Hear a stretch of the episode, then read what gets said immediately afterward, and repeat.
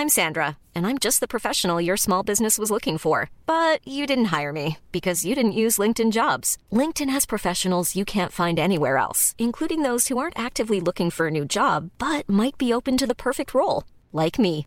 In a given month, over 70% of LinkedIn users don't visit other leading job sites. So if you're not looking on LinkedIn, you'll miss out on great candidates like Sandra. Start hiring professionals like a professional. Post your free job on linkedin.com/people today.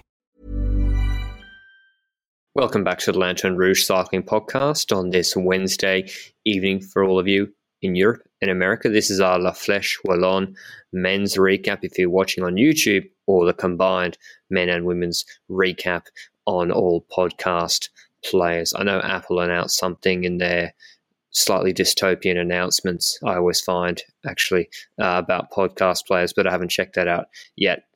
Anyway, La Flèche Wallonne, it's I'm not going to insult your intelligence. It's all about the Mur de Huy at the end, if I'm honest. But for completeness, it's 192 Ks.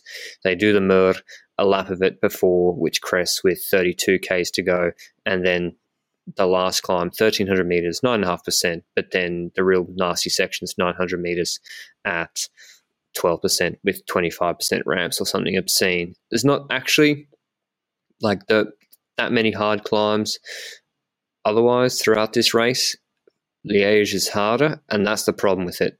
But um, yeah, are you surprised, Benji, that it's under 200 Ks? Do you think the solution for Flèche, like, would you add more climbs, more Ks to make it 250, 230, another hour of racing to maybe make the last 20 more exciting?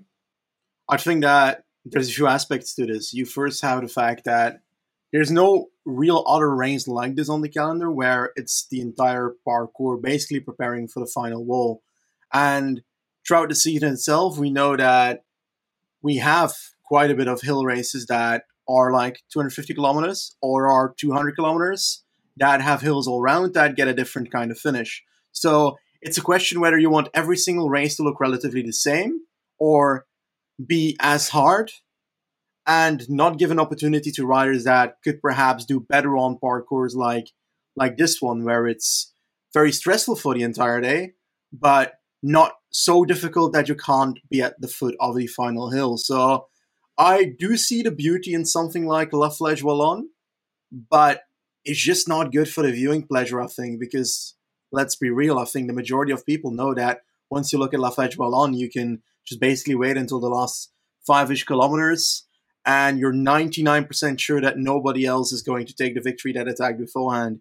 There's always a possibility that someone attacks on the second or third last hill, but it's just very unlikely to happen with the brutality of the final hill and the way everybody just sprints up it in the end. So, yeah, that's kind of my take on it.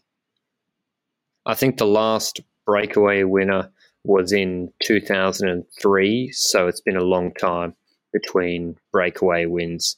But before we get into the full recap, I want to mention our show partner, Le Col, the Ardennes Classics. Well, we've got our last one coming up on the weekend, but the Cobble Classics are already done and dusted. But if you want to check out Le Col's new ambassador kit with Johan Museeuw, they brought that out. They've posted a story about it, and the link is in the description below about what the classics and cycling in Flanders means to Johan Museeuw. So I'd encourage you to go and check that out if you want to read through that as well. There's also Le Col's Level Up Strava Challenge. So if you complete 420 minutes across three weeks, if you join this Strava Challenge, you receive a £50 reward upon completion to spend at Le Col. And one person will win £2,500, which infinite Australian dollars of Le Col summer kit. So go and check that out through Le Col's Instagram if you're keen.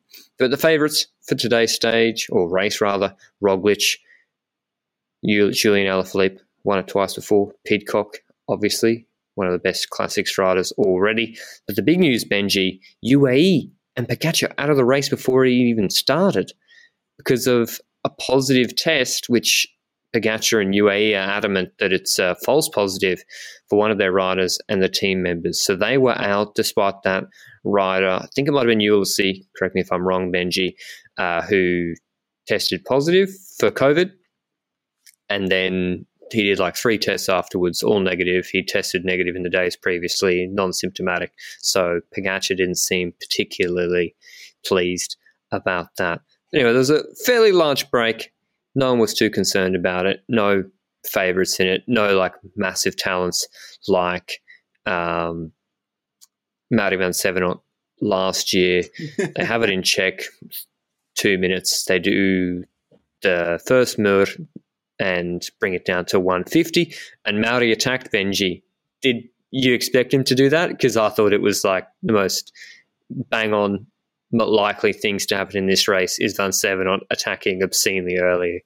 Yeah, I was expecting something throughout the race. I wasn't expecting him to wait until the last moment because we know that that team has Alaphilippe. They're going to use Alaphilippe for the final Mur de Huy so they can try and use their other candidates to try and just spice up the race beforehand. Make sure that other teams need to chase their riders without really too much problems. Because, well, if you send Vansevenant up the road, or even the likes of an Honore, for example, you're you're forcing other teams to pace, but you're not necessarily losing a pawn of your game on the Mur de Huy because we all know you don't need too many domestiques on the Mur de Huy in the end because usually riders take it on on their own because of the positioning advantage that it gives. So yeah, I think that it was a, a clear cut thing to happen. I don't think it was going to go anywhere, despite me being uh, a large fanatic of Belgian young cyclists. Um, it's uh, yeah, it was cool to see, and I think after after Amstel, I think that he's gaining a lot of following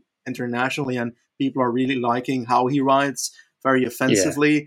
And I love how he said after Amstel the following sentence: uh, "Do you think you're going to be a goal leader in the next Ardennes race, for example, and he said, "Well, I don't really care. I just want to ride, and I just want to ride in between and see where I land." and I like that because it's like the the most non-calculated racing we've seen in a while, and it's the same thing with Pogacar last year, where he was very offensive when he's behind, and that kind of stuff sparks interest in. I think in cycling itself, and if those kind of riders make the sport more interesting, then a lot of more uh, people will enjoy the sport. I think. And he did prompt a few attacks. I think uh, attacked Tao Geoghegan and another in the Australia got in that group, but uh, I think there was a crash as well with Pidcock behind at this same time, and Geoghegan was pulling, but then Pidcock back got back into the peloton. There was 50 seconds for the five riders in front. Even Philippe Gilbert threw an attack in Benji. 20 Ks to go, 25 seconds, and you already know it's going to be Mur de Huy bunch time because you need like 50 seconds at the base of the Mur if you've been in the break. And as well, they're going to bring it back even earlier than that because it's not a long race. It's not that hard typically. And all these teams have so many domestiques in the last 20 kilometers. That's what makes the big difference. And they just keep it so tight and bring everything back. Tim Wellens tried to attack with 11.5 Ks to go, and Carapaz tried to follow him. So Quickstep and Ineos had tried to throw a few riders up the road. Roglic didn't really have too many people to bring it back, apart from Oomen. He did a decent job actually bringing Carapaz back. Carapaz attacked again, and we'll talk about his result later and how well he did. Lammertink was the last rider, I think, up the road. Two Ks to go. 11 second gap, close right at the base, just on cue. And Quickstep attacked with Honore with 1300 meters to go. And I mean, you probably got time. Go and look at the last K on Tour de France ASO's YouTube channel will be up soon. You know, take you three minutes. But interesting from Quickstep attacking like that with Honore rather to put Ineos and Cosnefroy and Azure Desert Citroën under pressure. Ari was dropped and the pace came out of the race a little bit, it seemed. Kwiatkowski was pacing. Israel had had a rider pacing for Mike Woods, their contender for today. And then with 400 metres to go, Valverde was out of position. We'll talk about him in a second. 400 metres to go, Rogla, who was in good position. And Jumbo Visma did a good job today, generally. I thought they did a really good job for Roglic, keeping in fantastic position. He accelerates like we always see him do a little bit early, 400 to go. Still a long time on the Mur de Huy, 400 meters. He's got Alaphilippe and Valverde looking at him. Alaphilippe doesn't react. No movement at all. Doesn't even get out of the saddle. just let's Pidcock close that gap a little bit. Alaphilippe's got Valverde on his wheel. Let's Pidcock bring him to 270. Roglic has got a decent gap on them at this point. It's his patented 100 meter big sprint. Then Alaphilippe begins a slow bridge, gradual bridge to Roglic, not panicking at any moment, always under control. And we can see him clawing him back. He's got Valverde on the wheel, drops him off the wheel with 125 to go. And then we see him in Roglic wheel with 75 meters to go as they're just cresting the steep section at the end and it flattens off. And we know it's over for Roglic. Alaphilippe kicking out of his wheel. And it's more a marathon, even though it's a short climb. Alaphilippe just able to hold that same speed and power right until the finish and Roglic fading. Alaphilippe coming first, Roglic second, Valverde third, I think Woods fourth, or Barguil fourth, and Woods fifth. Benji, Roglic, do you think he was surprised Valverde was there? He seemed kind of shocked and then tried to re kick with 50 meters to go. And if so, do you actually think that made a difference? You mean Alaphilippe, right? Not Valverde? Or Yeah, sorry. When when Roglic had Alaphilippe come up yeah. next to him on the left hand side. Yep. Uh, I'm not better. sure. Yeah. uh, I'm not sure it's a surprise necessarily. I think that he knows that if he goes so early on the Mur de Huy, which to some is arguably a mistake because I bet every single rider before this year is going to say, oh, if you attack early on the Mur de Huy, then you're basically uh, putting the nail in your own coffin. They're going to counter you and they're going to come past you in the moment that they launch their kick on the rather uh, just the point where it goes from very steep to not super steep. That's where Alaphilippe usually launches. And today he had to go a bit earlier to launch towards Roglic. Um, I think that he probably was not surprised that Alaphilippe was there. He was probably hoping that he wouldn't be there, obviously. But um, yeah, I think in total, the topic I just want to bring up is did Roglic go too early or not? And there's a few aspects to this. Like I just mentioned on the Mur de Huy, you're typically waiting until it is at that point where everybody usually launches, and Alaphilippe usually launches. A few years ago, Alaphilippe lost the race by launching a bit too early, and today he had to go early because Roglic went way earlier than everybody, and that forces the others into actually responding because they know that if Roglic makes that move, if he gaps them so much on that steeper section, then they need to find some hella crazy kick to get back to him and pass him on the last section. But um, on the opposite side, you can also say perhaps this is the best thing that Roglic could do. Perhaps going early is the best thing that Roglic can do because he does not have the sprint acceleration against Alaphilippe on the last section. But I would counter to that. We don't actually know that well because we've seen them ride against each other in a punching way on Liège last year, and we saw it as well on the World Champs. On the World Champs, we had them both having ridden the Tour de France just before, right? Was that Tour de France? Yes, was Tour de France? Yes. And as a consequence, you had Roglic who went all out in the Tour de France, Alaphilippe who was preparing for the World Champs throughout the Tour de France. That was his goal. He said that. The first spot after that first victory, he said that he was focusing on the World Champs. So we don't know if Roglic would have also prepared for the World Champs, how close he would have gotten on that final punch and that final kick where Alaphilippe got away. And I think it's interesting to think about because we don't know what would happen if they launched both at the same time on the Mur de Huy. I dare to put my money on the fact that I just don't know and that it could be either one of them because I would really like to see Roglic and Alaphilippe launch from that corner, the last corner, at the same time and see where it lands because people are saying, some people are saying that Alaphilippe would outkick Roglic. From the history of Alaphilippe, that's possible, but we haven't seen him against Roglic like that many occasions. And I think it could be different than people are thinking. And I think that we're underestimating Roglic, and I think Roglic might be underestimating himself here on this finish because I'm well, scared of what he can do. The man launched early and he still almost yeah, won. Uh, yeah, I don't think he went 300 meters too early, but just a little bit too early. I think that's inarguable when you look at his speed, like how he slowed down and was kind of cooked in the last 30 to 50 meters. Uh, so it's not like he jumped incredibly early for him and what he can do, but just a little bit early, and that was the difference between him and Alaphilippe. And Benji, I'm looking on Twitter. Apparently, we have a climbing record. Yeah, they did 241 for the Mur de Huy, six Ooh. seconds quicker than Hirschi Wait. last year, nine is, seconds quicker than Alaphilippe last year uh, in 2019. Yes, I think that's the same amount 241 that Valverde did in his uh in his not so clean year. Exactly the same time back in the day. 2014. Uh, yeah, he was clean yeah. then. Was he? Okay, I'm getting the years wrong then. but uh, that does mean that post post Puerto, mate. Is it a climbing record then? Well, in in principle, sort of, because it's a harder course now than apparently when Valverde did 241. Oh, okay, yeah. So it's more impressive uh, what they did, and that was largely down to Roglic. But yeah, crazy level, and it goes to show like we're like, oh, maybe Roglic went a little bit early, but in almost any other year and a lot of other eras, he would have won. so by like five seconds. So he's crazy, crazy level puncher, Roglic.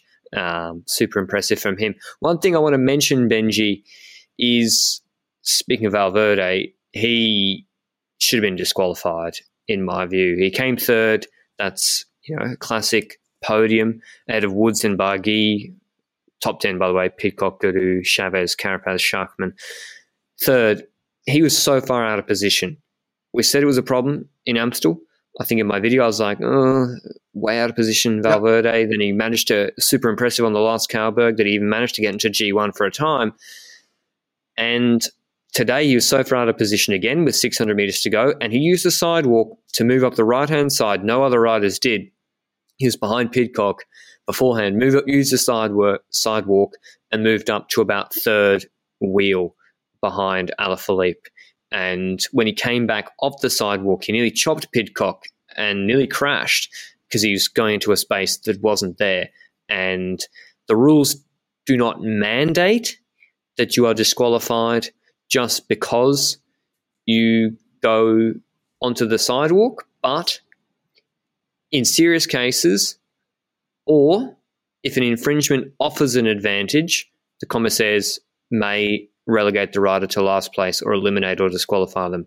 It offered an advantage. He only went on that sidewalk to move up spots because his team weren't good enough to keep him at the front before the Mur de Huy. And it affected Pidcock's race. It definitely gave him an advantage.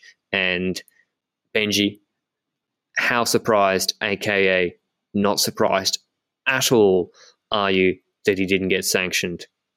I'm not surprised at all. And to be honest, if we're thinking about it, I think that it's also just not a very effective penalty because in this one day race, why would he care that he gets DQ'd if he doesn't win anyway? It's Valverde. He's got plenty of a history anyway. The thing that would hurt him the most is the fine and the UCI ranking points, but he also won't care about those, to be honest. UCI ranking points, perhaps. Valverde sometimes cares about the UCI ranking if he's close to the top. But um, yeah. And if he doesn't move up, he can't win. Yeah. Because he'd be so deep. I do so it as well. To. No, with, with this penalty, I do it as well. Like, why not? Yeah. You're choosing between 99% not being sanctioned and improving your position or staying behind and definitely losing. So it's a no brainer for him to do it. It's just one of those things. I think Rowe got penalised for it at Flanders a few years ago, but yep. generally they only penalise you if you actually endanger another rider, but or a spectator. But he kind of nearly chopped Pidcock or another rider. So yeah, that was a bit of a shame. But Alaphilippe Benji, I think I was saying he didn't look at the same on the Cauberg. You know, he didn't have that snap back today climbing climbing record what do you think of Liège? Do you think he's just a Mer Flèche specialist, his third win? And or do you think he's as the hot favourite for Liège like he was maybe last year? The Huy is perfect for him, I think. I think that he is obviously the best puncher on paper, I'd say, in the world, Alaphilippe. And that is solely because we haven't seen Roglic do like the full Ardennes. Let's say that Roglic ends up dropping everybody on LBL on La Redoute. Well, that might change, but overall, throughout the entire season, once Alaphilippe is on a star list with a hill in the end, with roughly 1.5k of climbing, we know that he's likely going to end up in the uh, in the uh, winning seat of that if he's well placed and so forth, obviously. But punching wise, he's one of the best. Roglic, it's it's kind of difficult to like post him next to that because we're used to all these years where all these GC riders would never ride the likes of an Ardennes or only Liège, and then they'd like drop with 20k to go because they're not in form yet. But we have seen such a change with the Slovenian gods that came in and basically uh, threw everything around. And we saw that at Strade with Pogacar being strong there, Bernal being strong there. We saw that with Bernal at the Italian Classics a few years ago, but also with, well, Roglic in this situation, Liège last year as well, although that was a different calendar. I think that we're seeing such a difference in how these riders focus on more than just the tour. Pogacar said it as well a few uh, a few weeks ago. There's more to the season than the Tour de France. it's always like, oh no, oh no. but uh, like all in all, I think that it's beautiful to see because there is more to cycling than the Tour de France, and many mainstream viewers probably have like the Tour de France and as their highest regarded thing, and people that don't really that aren't really like the mainstream cycling following, but the ones that just watch cycling once and so on, those are the ones that probably only watch those races or local races. And yeah, it's lovely that it's becoming more popular to watch more than just the Tour de France. And I like that. Yeah, maybe not Flèche though might not be the best. the last two kilometers, okay? the best alternative, Jesus. All right, that was our men's Flèche Wallonne recap. If you're listening on podcast players, stay tuned for the women's recap coming up now. But otherwise, if you're listening on YouTube, like the video down below or leave us a review on podcast players. But here's the women's recap. We just watched the women's Flèche Wallonne all the favourites were there, as you'd expect. Elisa Longo Borghini, Marianne Vos, Ludwig, who else? Van der Breggen, Vollering, Niewiadoma. So many strong riders and strong teams, particularly SD Worx. Their profile for the women's race, 130 kilometres long, and they do two laps of the Mur. So the Mur de Huy defines Wallonne. They do the first lap with 98 k's done and 32 kilometres to go. Then they have two climbs after that the Côte de, Côte d'Ereffe and the Côte de Chemin de Guez. Both of them are not that steep. The first one's 2.5 Ks at 5%, the second one is 1.6 Ks at 6%, crest 10 Ks from the finish, and then they do the Mur, which is 1K at 11.5%, but it's got steeper parts in there, really steep pinches. Um, I think what is it like 20% benji nasty road surface 18% sections. It's nasty particularly at the end. Anna van der breggen's won the race six times in a row and uh, she didn't look as good at amstel but we'll see how she went today. Live coverage started with about 40 k's to go. There was a break up the road with Chabbey Anna Henderson, I think, for Jumbo Visma, and Lucinda Brand for Trek Segafredo. Why was that? Sometimes me and you gloss over the break Benji, but why is those three riders or two of those riders actually important from a tactical perspective that they're up the road with a 30 second lead? Well, when it comes to the teams that are in women's cycling, we know that Trek Segafredo was one of the uh, heavy uh, competitors of SD Worx, who was not in that front group. Trek Segafredo with Lucinda Brand in that front group means that SD Worx behind needs to set something up in the peloton, needs to start working, set people at the front of the peloton to try and keep that gap relatively low to keep the race under control. It doesn't need to be, I don't know, like more than 45 to a minute, the gap, but they can keep it roughly at that because we know that if they come to the de eventually it should in the end be uh, relatively doable to catch a breakaway of like 30 ish seconds with the likes of uh, a Van der Breggen or Van Vleuten on different teams really mashing it up on that wall. But yeah, that's really the reason they have riders in there that are from teams that are competing with SD Worx. So they're trying to get SD Worx to spend riders to try and control the peloton. But in that process, they obviously spend riders as well. But yeah, that's uh, yeah. But this uh, race, uh, it doesn't matter so much. Yeah, because how much can Lucinda Brand help you on the Mur if you're Elisa Longo Borghini? That's why it's such a good tactic, and that seemed to be Trek's tactic, which was really good today. Um, it was mentioned after the race that SD Worx made some tactical mistakes during the race by riders on SD Worx. and I think one of them was letting two riders from their main rivals go into the break. The second, I think, maybe they weren't referring to it. The second, I think, is they do the first just the uh, first round of the Mur. No real, just some people dropping off the back, but all the contenders are still there. The break is still 20 seconds to those three riders. Got uh, Canuel, I think, Canadian national champ, pacing for SD Worx a lot. And then Niamh Fisher Black afterwards on the flatter section. Then they got this second, or oh, third to last climb rather, two and a half Ks, 5%. And SD Worx start forcing really hard on that climb. We've got 23 Ks to go, 22 Ks to go, chasing back this break, which was at 20 seconds, 23 seconds. And honestly, those riders are going to lose 50 to a minute on the Mur to the contenders anyway. So maybe not 50, but yeah, a lot of a lot of time. And they're forcing to bring it back at 20 k's to go. I think uh, did. Brought it back, or really close. Got it down to five seconds. They were inside just over the crest of that shallow gradient but longish climb. And I'm thinking, why are they bringing the break back at 20 k's to go? That's feeding into Trek's strategy, and it did because then they Moolman pulled off.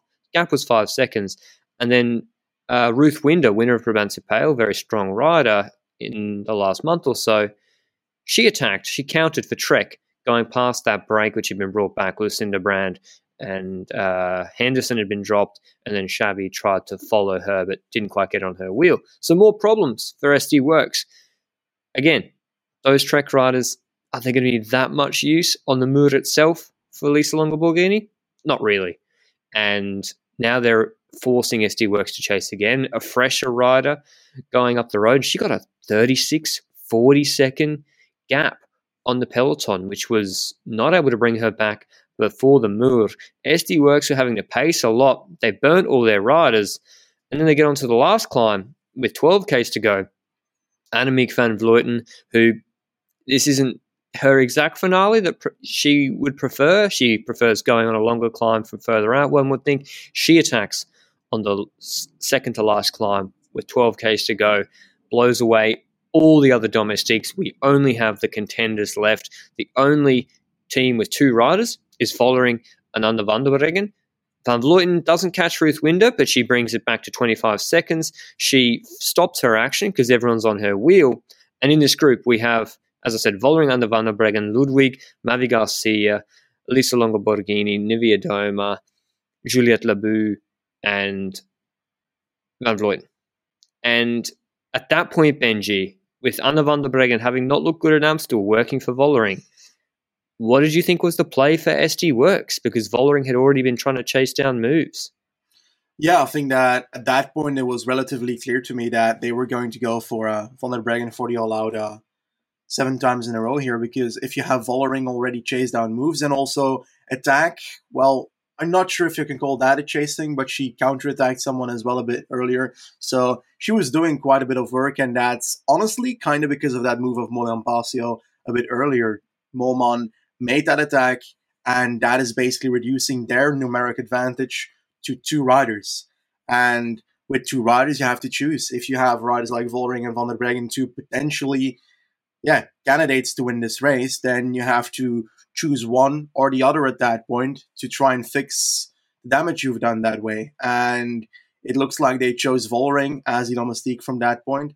They countered with her. They ended up pacing down with her as well throughout the entire last uh, 10ish kilometers because nobody else would take over. It's only logical that other teams see that SD Worx is pushing Vollering as a domestique forward. They're going to be like, oh, yeah, just go ahead. Go ahead, take take the front. Yeah. You can do it. We'll and Van der Breggen's won six times. yeah. So uh, you're not going to sacrifice yourself to bring her to the foot of the Mur. Especially like great work from Trek, by the way. I have to say they yep. played the race as well as they could tactically. And but anyway, as Benji said, Vollering pacing, sacrificed herself. obviously at this point we'd realize like they're not stupid. Obviously, Van der Breggen was either feeling better than at Amstel, where she'd been sick a couple of weeks ago, or at Amstel they were just giving Vollering an opportunity. She and we knew when she had, even though they hadn't brought Winder back, by the base of the Mur, they had her at 11 seconds, maybe less. The first 400 meters of the Mur are about 6 7%. It only kicks up in the last 900 meters. Vollering pace is really hard at the base of that climb.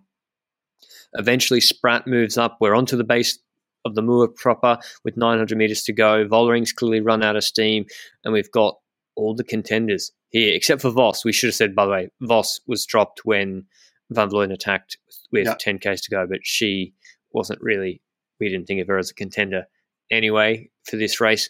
Spratt goes through the middle, and then Anna Van der Breggen, just like last year, she wanted to ride this full mur as hard as possible at her pace, moves up on the right hand side as she looks at it and just starts pacing, drops, I think, everyone except Longo Borghini and Niewiadoma straight away. Van Vleuten is trying to claw back to her, but pops pretty quickly. Ludwig's gone. Yep. Straight away. Somewhat surprising, Benji, given that she came second last year, I think Vollering third. Anna van der Breggen doing her thing, pacing, eventually drops Elisa Longo Borghini, whilst Niewiadoma's moved up into second wheel and is looking good, looking sprightly. She's edging up, almost half wheeling Anna Van der Breggen, who's pretending that she's not even there. She came, she's looking good on the Cauberg, or the strongest on the Cauberg and Amstel Gold Race. And these two women, I'd encourage you to go and watch the last kilometre in full if you can. It, you know, it's it's incredible side by side half wheeling each other all up this climb. Niewiadoma getting into Anna van der Breggen's space. It reminded me of uh, like a 5,000 meter or 10,000 meter race, like an Olympic final, when the runners all getting in each other's space, getting their elbows underneath each other. Niewiadoma gets to last 400 meters, starts to edge past Anna van der Breggen. Are we thinking, is she about to dethrone the queen of Flèche Wallonne? Moves, tries to take the last left-hander with 250 to go on the inside, pushes Van der Breggen wide, but then Van der Breggen has a second kick with 180 meters to go. She, we knew, I thought she was holding something back. She knows how to pace this climb and kicks past Niewiadoma, gaps her, looks back, almost can't believe it again, and wins by four or five bike lengths plus arms aloft for her seventh and final Flèche Wallonne victory. Niewiadoma second, Elisa Longo Borghini pipping Van Vleuten for third. Do you, how do you do you enjoy that race, Benji? The finale, even though it's it sounds predictable, it was actually there's a lot of tension from my from my perspective. Yeah, I think so as well. I think that it's partially due to the fact that we saw that uh, attack by Moolman a bit earlier, Ashley Moolman, because that basically forced the race to be more open. They couldn't control the race after that move. And Ruth Winder getting away, they had to kind of improvise behind. They had to choose a different strategy to try and catch Ruth Winder. The gap was around 30 seconds for a bit, so it was quite quite intense at a certain point. I was like, they're gonna have to dig into this uh, gap quite a bit now because otherwise, uh, if she's got 45 seconds at the foot of the Mur de then it's gonna be relatively close. But in the end, it wasn't close, and uh, we saw a uh, a really nice final. We uh, didn't see an all out domination on on the Mur de I think, in my opinion. Niewiadoma, we I, feel like she's doing really well this season. I think we've already seen that in Amstel, but I think what is key on this on this finish on the Mur de Huy is that she always, well, Van der Breggen always attacks on basically the same moment on the climb. She gets past that corner that kings the road to the finish line. And a bit after that, that's where she puts that acceleration. I think that we saw her competitor today do it a bit earlier. And I think that might have costed quite a bit. But on the other end, I think that it's also better because Van der Breggen and uh, Niewiadoma against each other on this finish. I don't know what would have happened if they entered the last 50 meters next to each other. I think that it um I think that Van der Breggen has a tiny bit more acceleration. We see uh, Kasia always on this on this high end gear and uh, or low gear. Oh my god, I always put him the other way around. You know what I mean? on the big ring. and uh, I think that's kind of the thing there where that's potentially the reason why Kasia decided to go a bit early on the midway. But in the end, I think uh, I think it's pretty great race. I really enjoyed it. It opens up sooner than the men's race, most likely, because I, I do expect the men's race to be a Mur de Huy Central once again. Uh, last year we yeah. had an early attack of Zevenand there, but I don't see it happening this year. But I could be wrong. But we're talking about this after the men's section on the podcast, but we recorded this beforehand, so this is just confusing right now. But um, yeah, well, that's a good point. Yeah, this I think this is a good example of where the profile, even though it's similar, much more exciting women's race than a typical men's Flèche Wallonne, yep. which is basically 185 Ks, then a hill test on the Mur de Huy for a couple of minutes. Yep. So this, and in terms of, you know, Valverde, he's been dominating Flèche, Van der Breggen's been dominating Flèche, but it was different today. The way it opened up, as Benji said, was really exciting. And I thought Avesti work stuff to the Trek played a masterful tactical hand. Is Van Vleuten going to drop everybody? It was a great race. Really enjoyed it. And I'm excited for Liège this weekend. Maybe we should talk about that for a second, Benji. Different sort of race. Van der Breggen said in the interview afterwards, well, if I want to win Liège, I have to go earlier because I got no sprint and it's a flattish fish finish. Who do you like for Liège Bastogne, Liège. I like Niewiadoma. Hmm. She's got a breakthrough. I think I'm gonna go ahead and I'm gonna say, uh, is Grace Brown Brown riding LBL? Because I yeah, think I might be, be uh, rooting for a, a longer solo from her on this end, like she last year, be. but without uh, Lizzie Deignan in front of her. So basically in that format. But like all in all, LBL is a different race. It's it's going to open up sooner. It's going to have more attrition throughout the race itself, and I think that we saw that last year. and I think it's going to be a similar race format this year. And I I, lo- I like Liège in this in the current form. I I didn't really adore the Caudan finish of a few years ago. It was special, but I think that this kind of changes it. And it doesn't all need to have a hill in the last two kilometers. It makes it interesting to have it open up earlier as well. And definitely the hills beforehand with a lot of Duten so forth definitely uh, do damage. So uh, I, I, like this. Uh, I like this Sparkle. But another thing I wanted to bring up is um, yes, I think that I haven't done the MOV, but I think Longo Borghini is back in the women's world tour uh, uh, ranking shirt. So another purple shirt on our shoulders in nice. the next race. I could be wrong on the calculations, but it was just after the race. So uh, bear with me here. But um, apparently, like they they do seem to like have some prestige in that in women's cycling, and that's something we don't have in men's cycling really when it comes to the UCI ranking. Basically, everybody in the in the men's UCI ranking is like, oh, we don't care about it until they're winning it, and then they're like, oh yeah, yeah, I, I won yeah. the UCI men's ranking. Well, if there was a jersey year. attached to it, they'd care. Yeah, I, I think, think, in the past uh, we had a, a World Cup shirt for yeah, yeah for classic races or something, something like that. That was. Awesome. I like it. Yeah, I think it's great having. I don't know why Vos when she wears it, it's pink, and ELB it's purple. Uh, I don't know if I'm missing something, but um, maybe I'm colorblind. But yeah, I, I really like it, and it makes sense. It's like some an extra competition to fight for, and a rider who's consistent throughout the season and race a lot, which they all do anyway. You know, they deserve it, yeah. and yeah, I really like it. And you saw ELB, she just pipped Van Vleuten for third. Maybe, I don't know how much of an effect that has on the points. Um, but yeah, I thought it was a great race today. And I can't wait for Liège on the weekend. We'll be doing a Liège preview, so we might give our more thorough thoughts in that on probably dropping on Friday. But that's all from us on the podcast today. We hope you enjoyed it and we'll see you with that Liège preview, as I mentioned on Friday. If you want to support the podcast, you can always like the YouTube video or share it if you're watching on YouTube, or if you're listening on podcast players, leave us a review on your podcast player. It's very helpful. We're trying to get to a thousand reviews, or we've also got our Ko-Fi link in the description below should you wish to directly support us. But thanks as always. It's been a great month and a half or two months of racing so far, and we'll see you in the weekend. Ciao.